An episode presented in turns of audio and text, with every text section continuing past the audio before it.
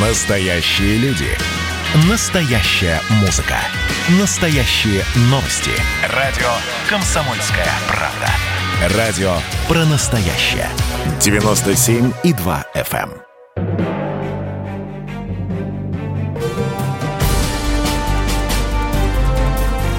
Однажды в Советском Союзе. Невероятная история Михаила Горбачева.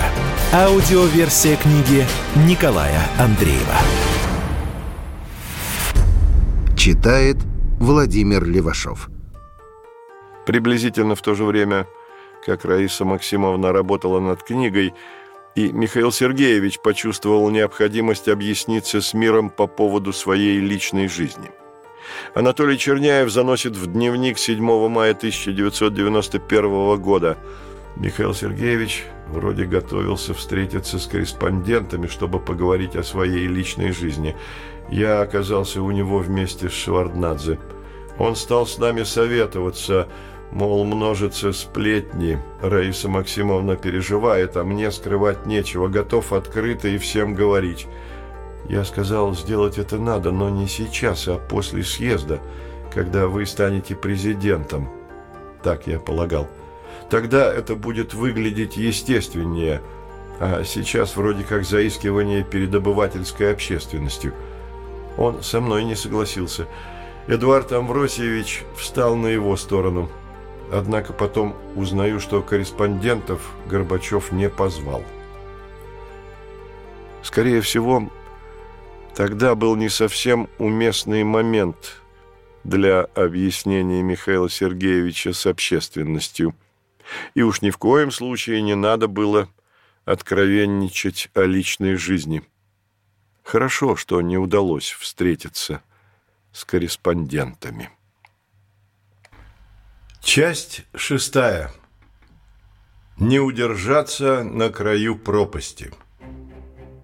Было в начале перестройки неудержимая поддержка Михаила Сергеевича обществом – 1991 году тональность совсем другая. Чем дальше, тем отчетливее в гуле благодарного одобрения, сопровождавшем его в самых разных аудиториях, прорезывались нотки нетерпения, раздражения. Набили оскомину его обещания, дело от него ждали. Может, даже чудо ждали – а он на чудеса оказался неспособным. Да тогда не под силу было не только ему, а любому явить чудо. Страна в катастрофической ситуации. Все те же гигантские очереди за сахаром, мукой, водкой. Руководители предприятия в бешенстве, связи разорваны, продукцию никто не берет. Экономический хаос – Хаос грозит вылиться во взрыв недовольства, который похоронит и государственность, и народившуюся демократию. Да и что считать страной? Союз распадается. Распадается многонациональный организм, связанный тысячами экономических, культурных, человеческих отношений. Именно человеческих, а не межнациональных не межгосударственных. Страна рассыпается. Страна под названием СССР рассыпается неудержимо, хаотично.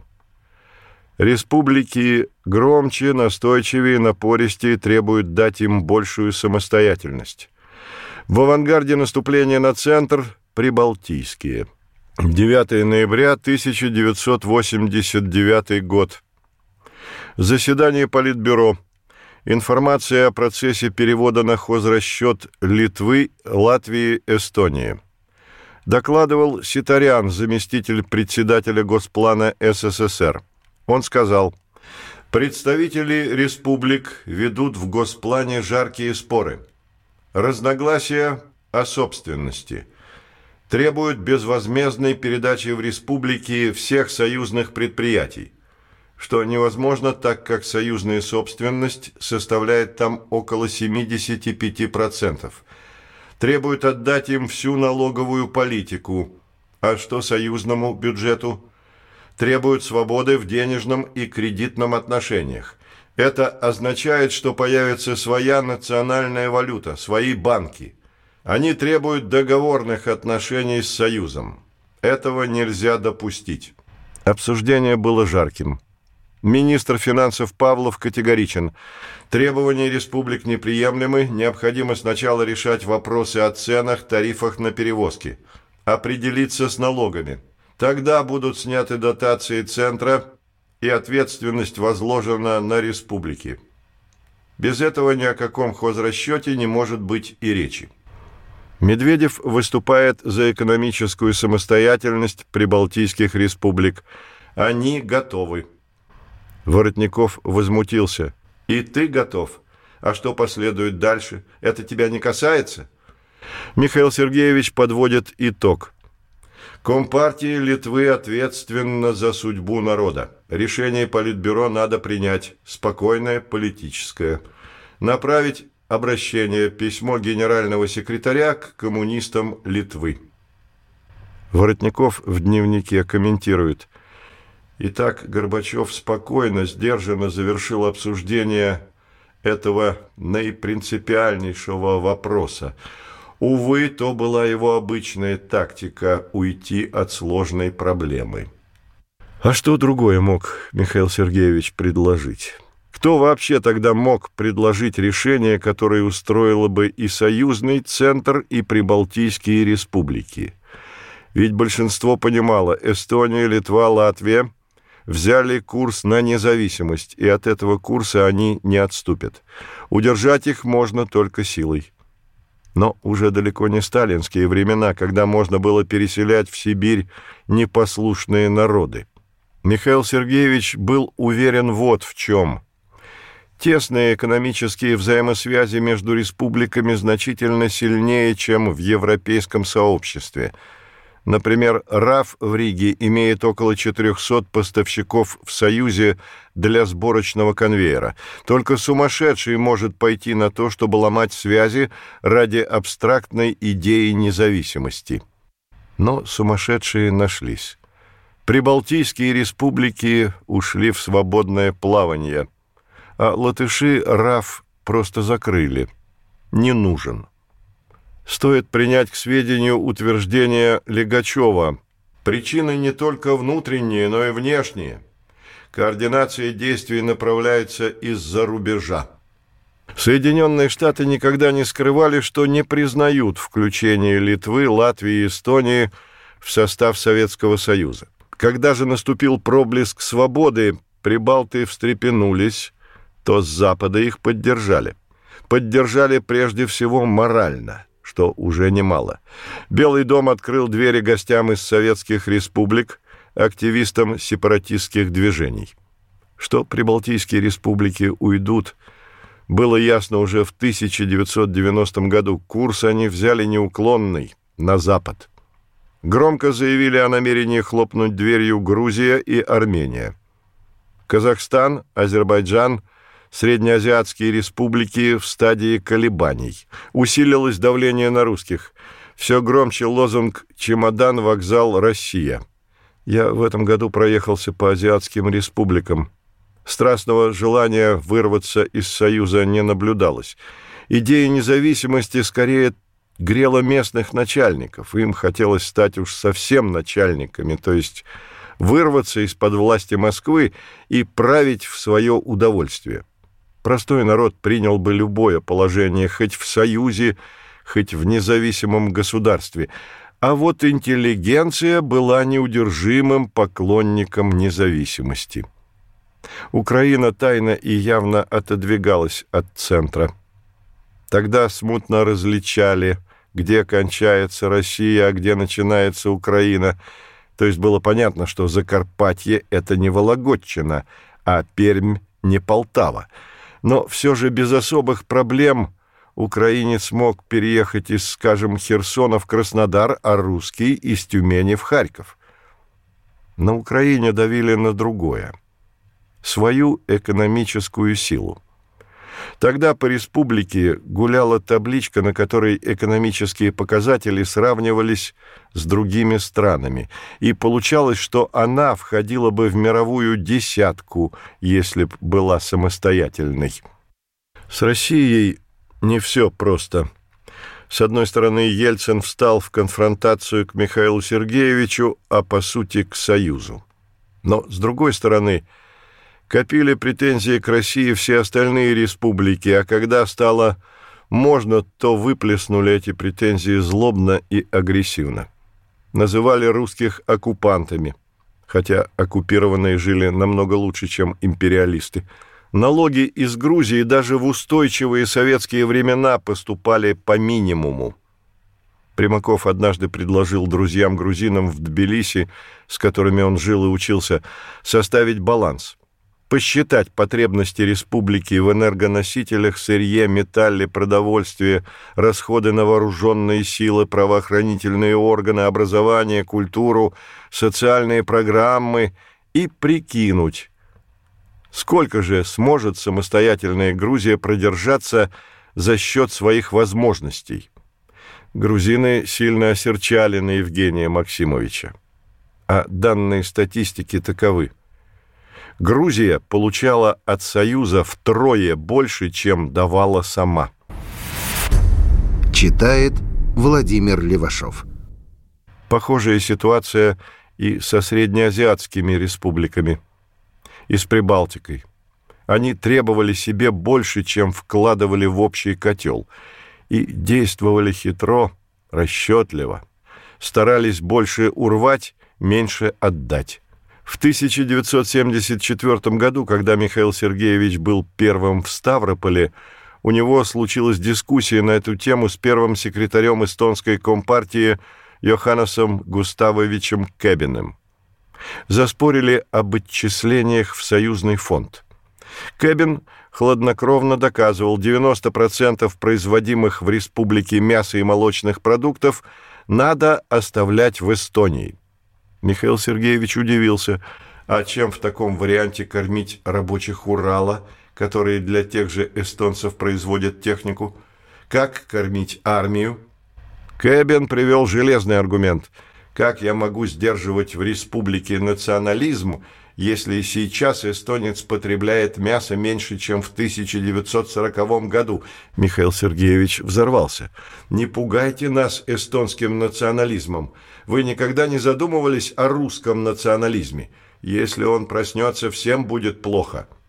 Каким, однако, провидцем был Михаил Сергеевич. Писатель Распутин прокричал на первом съезде народных депутатов – Хорошо заметна активность прибалтийских депутатов, парламентским путем добивающихся внесения в Конституцию поправок, которые позволили бы им распрощаться с этой страной. Не мне давать советы, вы, разумеется, согласно закону и совести, распорядитесь сами своей судьбой, но я размышляю, а может быть, России выйти из состава Союза?» Распутин не закончил предложение, его прервали бурные аплодисменты, и он продолжил. «Если во всех своих бедах вы обвиняете ее, и если ее слаборазвитость и неуклюжесть отягощают ваши прогрессивные устремления, может, так лучше?» Ельцин ответил на этот вопрос практикой. Обвинения России и русских были обидны, несправедливы. Командно-административная система действовала от имени русского народа, но ее нельзя было отождествлять с русской нацией. Русские пострадали от большевистской системы не в меньшей степени, а то и крепче остальных наций. И все же, если вирусом обиды, комплексом неоцененности заболевает такая республика, как Россия – то в тогдашних конкретных условиях это означало разрушение ядра СССР как государства, слом его основы, подрыв несущей конструкции. Популярна была записка группы экономистов, в которой доказывалось, идет грабительская перекачка средств и ресурсов из России в республики через союзный бюджет – Союзное государство представлялось инструментом перераспределения, отнимающим у россиян то, что ими производится, что достигается интенсивной эксплуатацией природы. Обосновывался вывод – распорядившись в собственных интересах тем, что имеет, Россия через 3-4 года войдет в группу самых процветающих государств. Не случилось. Но этот период за временными рамками нашего повествования. В администрации США долго колебались, как определить свое отношение к Ельцину. Ельцин жаждал получить статус политика, с которым в Вашингтоне считаются не меньше, чем с Михаилом Сергеевичем. Мэтлок, посол США в Москве, зорко присматривался к Ельцину, оценивал его слова, поступки, действия. Наконец, утвердился в мнении перспективная фигура. Посол не жалел времени, чтобы наладить отношения с Борисом Николаевичем – приглашал его и Наину Иосифовну в свою резиденцию, где они подолгу вели доверительные разговоры. В свою очередь Ельцин приглашал посла на приемы, концерты, ощущали симпатию друг к другу. Мэтлок направил донесение Бейкеру. С Ельциным можно и нужно иметь дело. Российский лидер очень хочет посетить США, желает, чтобы его приняли в Белом доме но требует гарантии, что президент Буш примет его официально. Посол разъяснял, соотношение сил Горбачев-Ельцин не игра с нулевым счетом, потому нужно выстраивать отношения с обоими лидерами. Да, они не выносят друг друга, но и нуждаются друг в друге. По мнению Мэтлока, Ельцин имеет поддержку народа для проведения политической и экономической реформ, а Горбачев теряет авторитет и влияние. Потому будущее за Ельциным. В Вашингтоне советы Мэтлока игнорировали. Он получил от Бейкера письмо, если российский президент прибудет в Вашингтон, то может надеяться лишь на ряд встреч с высшими должностными лицами, но не с Бушем. Мэтлок пожаловался своим помощникам принимать национальных лидеров оппозиции – стандартная практика для президента. Не понимаю, почему надо иначе относиться к Ельцину. Ельцин затаил обиду на администрацию Буша. Решил воздействовать на президента США по дипломатическим каналам. Послал в Вашингтон своего министра иностранных дел Козырева – во время встречи с Бейкером Козырев предупредил, в интересах США поддержать Ельцина не столько в борьбе с Горбачевым, сколько в борьбе с реакционерами, которые плотно окружили президента СССР, и в интересах США способствовать укреплению союза Горбачева и Ельцина, чтобы поддержать демократические страсти президента России. Бейкер согласился с доводами российского министра – в Госдепартаменте стали прорабатывать варианты, как бы так устроить встречу Буша и Ельцина, чтобы и президент России остался доволен, и не обидеть Михаила Сергеевича. Но все карты спутал Ельцин. В выступлении по телевидению обвинил Михаила Сергеевича, что он предал им же начатую реформу, проводит антинародную политику. Закончил требованием уйти в отставку – Воротников записал в дневнике. По центральному телевидению выступил Ельцин. Выступление было резко критическое, заявил, что Горбачев обманул народ, он должен уйти в отставку. А он, Ельцин, виноват в том, что доверился ему. России надо сделать свой выбор. По существу это был открытый вызов Горбачеву. Михаил Сергеевич нанес ответный удар – обвинил Ельцина в объявлении войны руководству Советского Союза. Бушу все это крайне не понравилось. Во время совещания со своими помощниками в овальном кабинете он заметил, а этот парень Борис чувствуется настоящий русский дикарь, с ним опасно иметь дело. Центральное разведывательное управление США, однако, придерживалось иного мнения – Джордж Колт, возглавлявший в ЦРУ Бюро анализа событий в СССР, и Фриц Эрмарт, председатель Национального совета по разведке, предложили парадоксальную интерпретацию поступков Ельцина. Он привержен идее Союза, но создаваемого снизу, свободного, демократического. Горбачев, по мнению аналитиков, напротив, упорно пытается сохранить союз тоталитарного типа. В результате напряженность между Москвой и республиками. Ельцин, демократ, крепко стоит на земле – а Горбачев – сторонник силового варианта правления. Он потерял ориентировку в реальности. На совещании в Белом доме Буш обратился к Эрмарту. «А не слишком ли вы увлекаетесь Ельцином?» Тот не смутился. «Я наблюдаю за Борисом, анализирую его поведение только и всего.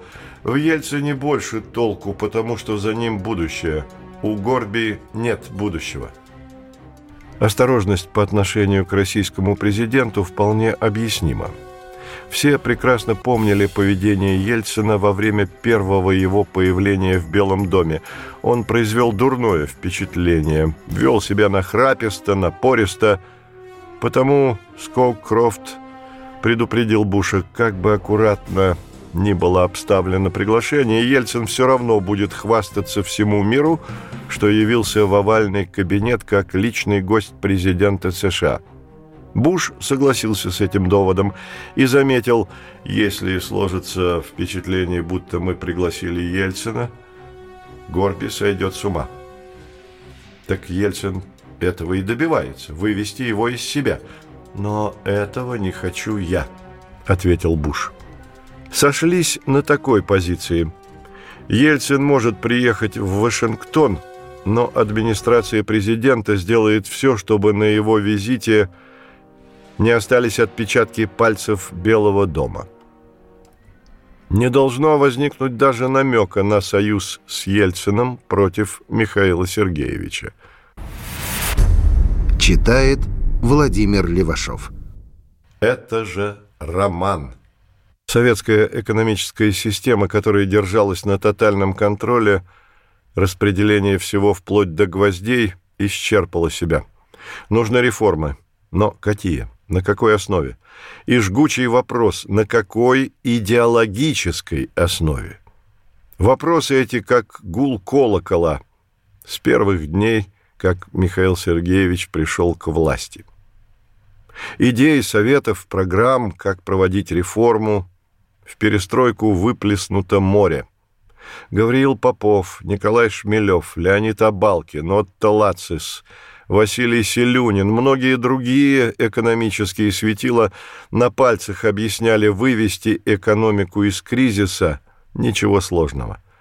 Статьями экономистов зачитывались, их выступлениями заслушивались – они возбуждали веру. Если в жизнь провести то, что растолковывают эти умные головы, то все наладится. Экономика почти труп. Консилиум из толпы лекарей. И каждый уверял, что он и только он может спасти умирающую. А волшебное лекарство, рецепт которого выписывали почти все – рынок – Большинство экономистов, журналистов, пишущих на экономические темы, доказывая благотворность рыночных отношений, обстоятельно и подробно анатомировали экономику социалистическую. Все в ней было не так. А рынок – спасение. Благостно, радужно рисовали они преимущества рынка. Вот Василий Илларионович Селюнин, один из популярнейших тогда журналистов – Нужно включить постоянно действующие факторы высокопроизводительного труда, экономические интересы, внутреннюю потребность к спорой и доброкачественной работе. По смыслу этот совет почти не расходится с партийными документами на экономическую тему, и они призывали включить факторы экономического интереса. Про коллектив Селюнин пишет – рассчитались с казной за ресурсы, внесли налог на общие нужды, остальное ваше. Решайте в коллективе сами, как ими распорядиться. Благостная картина. Селюнин продолжает убеждать. Законы экономики суровы. Или работай как надо, или разоряйся. Единственный надежный способ определения цены – рынок. Ничего лучше человечество не придумало. Человечество, может, и не придумало, но к рынку оно шло несколько веков, и рынок, как выяснится через несколько лет на практике, далек от идеалистических картинок, которые рисовали экономисты и журналисты. Как наивно теперь смотрится их представление, будто невидимая рука рынка все расставит по правильным местам. Тэтчер точно оценила ситуацию. Вы в Советском Союзе пытаетесь за пять лет сделать то, на что нам понадобились столетия. Была популярна тогда картинка о рыбе и удочке. Не нужно человека снабжать рыбой. Дать ему удочку, пусть сам ловит. Образно, разумно. Но при этом не учитывалось, нужна лицензия на рыбную ловлю. Понадобится система логистики. Пойманную щуку надо куда-то доставлять, а санэпидстанция – Вдруг рыба больная. А наезд бандитов, а налоги, а транспорт, а банковский кредит, а лень рыбака и так далее и тому подобное. Все это и есть рыночная экономика, так что мало дать удочку. Должна быть система, уж не говоря о том, что нужно подвести законодательную базу под эту прекрасную картинку – о рыбаке с удочкой. Но нас интересует, а что же Михаил Сергеевич? Какой он видел экономику? Читаешь его выступления тех лет, мемуары, и складывается впечатление, общую картину экономики он был не в состоянии охватить. Все какие-то частности его будоражили. Дисциплина, качество, ответственность прописные истины, которые он выучил еще в пору, когда секретарствовал в Ставрополье. Позицию Михаила Сергеевича по экономике обсудили в частном разговоре Воротников и Лукьянов. Воротников пишет в дневнике. «Имел встречу с Лукьяновым. Спросил, что происходит. В стране вакуум власти, неразбериха. Лукьянов говорит – Радикально настроенное окружение сбивает Горбачева на ускоренный перевод экономики на рыночные отношения. Горбачев колеблется то в одну, то в другую сторону. Провозглашает на словах поддержку правительства, а на деле клонится в сторону рыночников. Идет топтание на месте.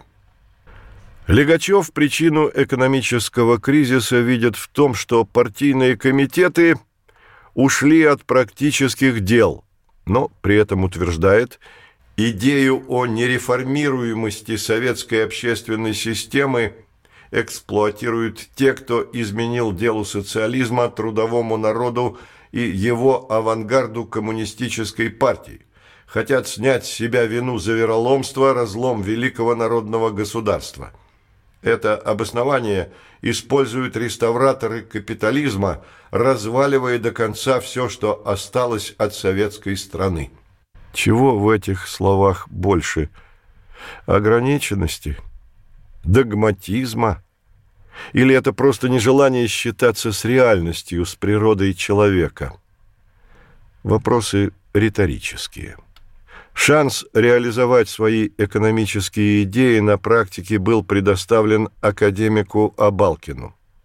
Рыжков с гордостью говорил, в его правительстве четыре академика и члена-корреспондента, несколько десятков докторов наук, а кандидатов чуть ли не каждый второй. То есть к управлению была привлечена академическая наука. В августе 1989 года а Балкин назначен председателем Государственной комиссии по экономической реформе. Чтобы придать должности весомость, академику отвели пост заместителя председателя Совета министров СССР. А Балкин сделал заявление Нужно осмыслить природу социализма, многообразие его моделей, его гуманистический облик и движущие силы, но прежде чем начать переход к новой модели, нужно остановить сползание экономики в пропасть, переломить негативные тенденции. Но к тому моменту все возможные модели социализма были изучены, осмыслены а что такое его гуманистический облик и каковы движущие силы, до сих пор не ясно. И, наконец, остановить сползание в пропасть вызывает вопросы. И вопрос главный – остановить прежними методами управления экономики или применить что-то новое. К тому же в 1900 в 1987 году принималось решение об экономической реформе. Прошло два года, почему оно не выполнено? Может, как раз потому, что зубами держались за социализм? В самом правительстве не было единства. Там сторонники двух направлений – традиционного, то есть планово-распределительного, и рыночного. Нужно делать выбор. Выбора не было – Прошлые методы не годились хотя бы потому, что КПСС уже бессильно на что-то влиять, а без нее какое управление экономикой. Но и не решались отбросить за негодностью этот метод управления. А Балкин это понимал. И понимал заместитель Рыжкова-Маслюков. Он из военно-промышленного комплекса крепко стоял на земле.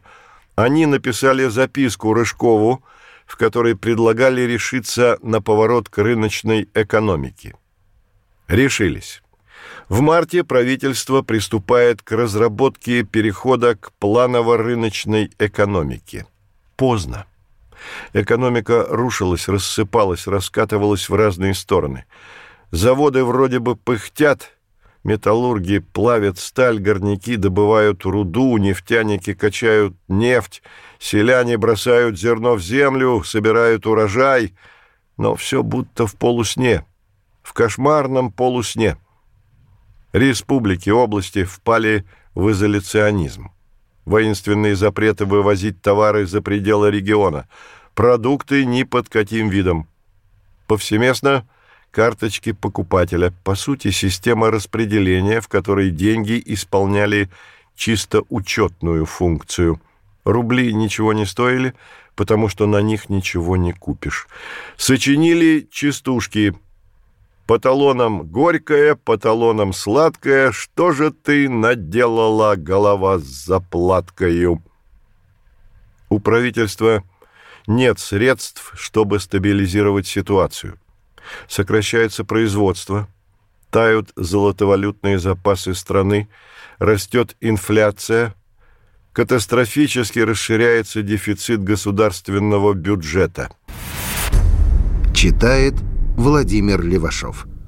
Общество приходит в требовательное раздражение от Рыжкова, а заодно и от правительства. Что бы Рыжков не сказал, что бы правительство не предприняло – все встречалось в штыки. Отметалось наотмашь с издевками, с оскорблениями. Николай Иванович нервничает. Ему бы уйти, и такие планы у него созревают. В мае 1990 года председатель Госплана Маслюков пригласил своих советников и сказал – в 16 часов члены Совета Министров встречаются у Рыжкова. Будет обсуждаться вопрос об отставке правительства. Он настроен ультрарешительно не просто уйти, а хлопнуть дверью так, чтобы она слетела с петель. Вывести Горбачева на чистую воду, рассказать народу, как он сдает Западу одну позицию за другой, разваливает страну, экономику, союз, армию – приказал подготовить обстоятельный доклад для Рыжкова. Вернулся Маслюков с заседания правительства около десяти часов вечера. Сходу обругал Рыжкова, сказал, что ничего не нужно писать, рассказал, что произошло. Обговорили подробности подачи в отставку всего состава правительства – наметили план доклада. Уже собирались разъезжаться, звонит Михаил Сергеевич и говорит Рыжкову, «Ну что, заседание Совета Богов закончилось? все вопросы по побегу с корабля решили?» Рыжков в недоумении, откуда Горбачеву известно, что они собрались. «Михаил Сергеевич, приезжай, Николай Иванович, ко мне со всем составом». Приехали в Кремль. Михаил Сергеевич начал с упреков. «Я создал команду единомышленников, работали рука об руку, понимали друг друга, а сейчас в самый ответственный период перестройки вы меня бросаете. С кем же я буду работать?» Рыжков пытался ему объяснить, возразить. Он прервал его и снова. «Вы уходите, потому что боитесь ответственности, а мы уже сработались. Надо поработать, скоро все встанет на свои места». И Рыжков сдался, согласился остаться. На первом съезде народных депутатов России депутат Михаил Бочаров выступил со сказочно привлекательной программой перехода к рыночным отношениям за 500 дней. Программа дерзкая, проработанная, четкая. Вскоре выяснилось, автор программы вовсе не Бочаров, а группа молодых экономистов. В нее входили Михаил Задорнов, Алексей Михайлов, Григорий Явлинский, идейный вдохновитель академик Шаталин. Рыжков слышал об этой программе, в мемуарах припомнил – Однажды во время обсуждения принципиальных вопросов экономической реформы мне сообщили о существовании такого документа. Я не воспринял его всерьез и посоветовал не отвлекаться на пустяки. Была бы программа «500 дней пустяком», она не вызвала бы такую лавину обсуждений, дискуссий, эмоций. Признаем, что уровень понимания Николаем Ивановичем экономики так и не поднялся выше кабинета директора Уралмаша, которым он 10 лет успешно руководил. Бочаров надеялся использовать программу молодых экономистов как трамплин, взлететь в кресло премьера России, но промахнулся. Ельцин остановился на фигуре Силаева, бывшего министра авиационной промышленности. Иван Степанович заинтересовался программой «500 дней», пригласил к себе Явлинского. Побеседовали. Ученый произвел на премьера отрадное впечатление, предложил ему войти в состав правительства России. Должность высокая, вице-премьер, все карты в руки, проводите реформы, Григорий Алексеевич. Григорий Алексеевич отказался. Программу «500 дней» общество – депутаты российские встретили с интересом, местами переходящими в неистовую поддержку. Ее свирепо поддержал Ельцин. Нашлись и скептики, которые издевательски переиначивали, что будет после 500 дней. 9 дней, потом 40 дней. И еще издевались над тем, что за 500 дней обещают построить капитализм – Глупость это не обещали молодые экономисты капитализма. Привлекательность программы была в том, что устанавливался конкретный отсчет действий по дням. Это не означает, что на 501 день страна обнаружила бы себя в рыночных отношениях. Как бы ни изгалялись над планом Явлинского, как бы ни высмеивали его как выскочку, но у него была программа. Выстроен поэтапный план – как вести переход от диктата плана к частной инициативе. Сроки в программе «500 дней» носят условный характер. Она стратегическая разработка. В то же время программа давала ясные и конкретные ответы на вопросы, с чего начать и куда двигаться. В ней прописаны и второй, и третий шаги, и десятый шаг, и сотый – вызывает внутренний протест конкретный срок. За 500 дней раскрутить маховик перемен, возможно ли это? Но что такое 500 дней? При советской системе выходных и праздников это два рабочих года. Ельцин в октябре 1987 года на пленуме ЦК КПСС – кинул упрек Михаилу Сергеевичу. Прошло два года, а народ от перестройки ничего не получил. Тогда два года никому не показались малым сроком.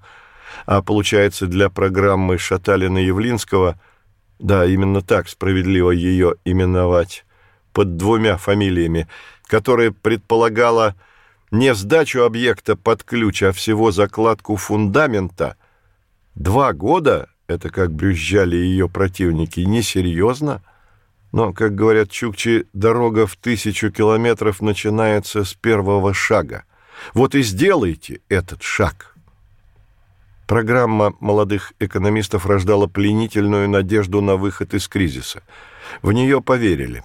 Поверило общество, поверили политики. 500 дней поддержало российское руководство. Поддержал ее и Михаил Сергеевич. Ему пригрезилось, что она поможет проводить единую экономическую политику на всем союзном пространстве. Ельцин и Михаил Сергеевич встретились, обсудили ситуацию – они еще способны были спокойно что-то обсуждать, договариваться. Заявили о необходимости совместных действий по экономическому реформированию СССР. Казалось, конфронтация между двумя политиками в прошлом. Они звонили друг другу, информировали о результатах договоренностей свое окружение. Депутат Лев Пономарев свидетельствует – Ельцин говорил об улучшении отношений с Михаилом Сергеевичем, о совместной заинтересованности в реализации программы «500 дней». В свою очередь Михаил Сергеевич, как пишет в своем дневнике Черняев, был полон энтузиазма. Начинается самое главное – это окончательный прорыв к новому этапу перестройки. Идея перехода к экономическим реформам в рамках союзных республик – высказывавших намерение остаться в СССР, получила одобрение их руководителей. Совет Федерации и Президентский совет на заседании 31 августа 1990 года поддержали программу «500 дней». Договоренность Михаила Сергеевича и Ельцина оформлена соглашением. Они подписали его 27 июля 1990 года. 2 августа 1990 года Михаил Сергеевич издает распоряжение о подготовке концепции союзной программы перехода на рыночную экономику как основы союзного договора. Под программой имелись в виду 500 дней. О намерениях начать реальную экономическую реформу Михаил Сергеевич говорил западным собеседникам Андреоти, Бушу, Бейкеру, Койвисто, Эрду. Клялся «выходим в рынок». Несколько фраз из этих переговоров с зарубежными руководителями, неважно в разговоре и с кем, они прозвучали. Мы сделали труднейший выбор – идти к рынку. Ситуация в обществе такова, что уже нельзя откладывать перемены ни в экономике, ни в федерации. Счет идет на месяцы – Существуют две программы экономического развития, конкурирующие между собой программы. В значительной части они совпадают, но есть расхождения. Основное расхождение заключается в том, как входить в рынок. Правительство предлагает начать с повышения цен. План Шаталина предлагает сначала привести в порядок денежное обращение, стабилизировать рубль и тогда входить в рынок. Мне лично импонирует этот план. Наша экономическая дискуссия вступила в завершающий этап. Для первоначальной стабилизации экономического положения потребуется месяцев пять, а само вхождение в рынок займет около полутора лет. Уже сейчас люди боятся роста цен и безработицы, но откладывать принятие решений больше нельзя. Если мы не примем немедленно самые радикальные решения, то реальной станет угроза дезинтеграции не только экономики, но и государства. Однажды в Советском Союзе. Невероятная история Михаила Горбачева. Аудиоверсия книги Николая Андреева.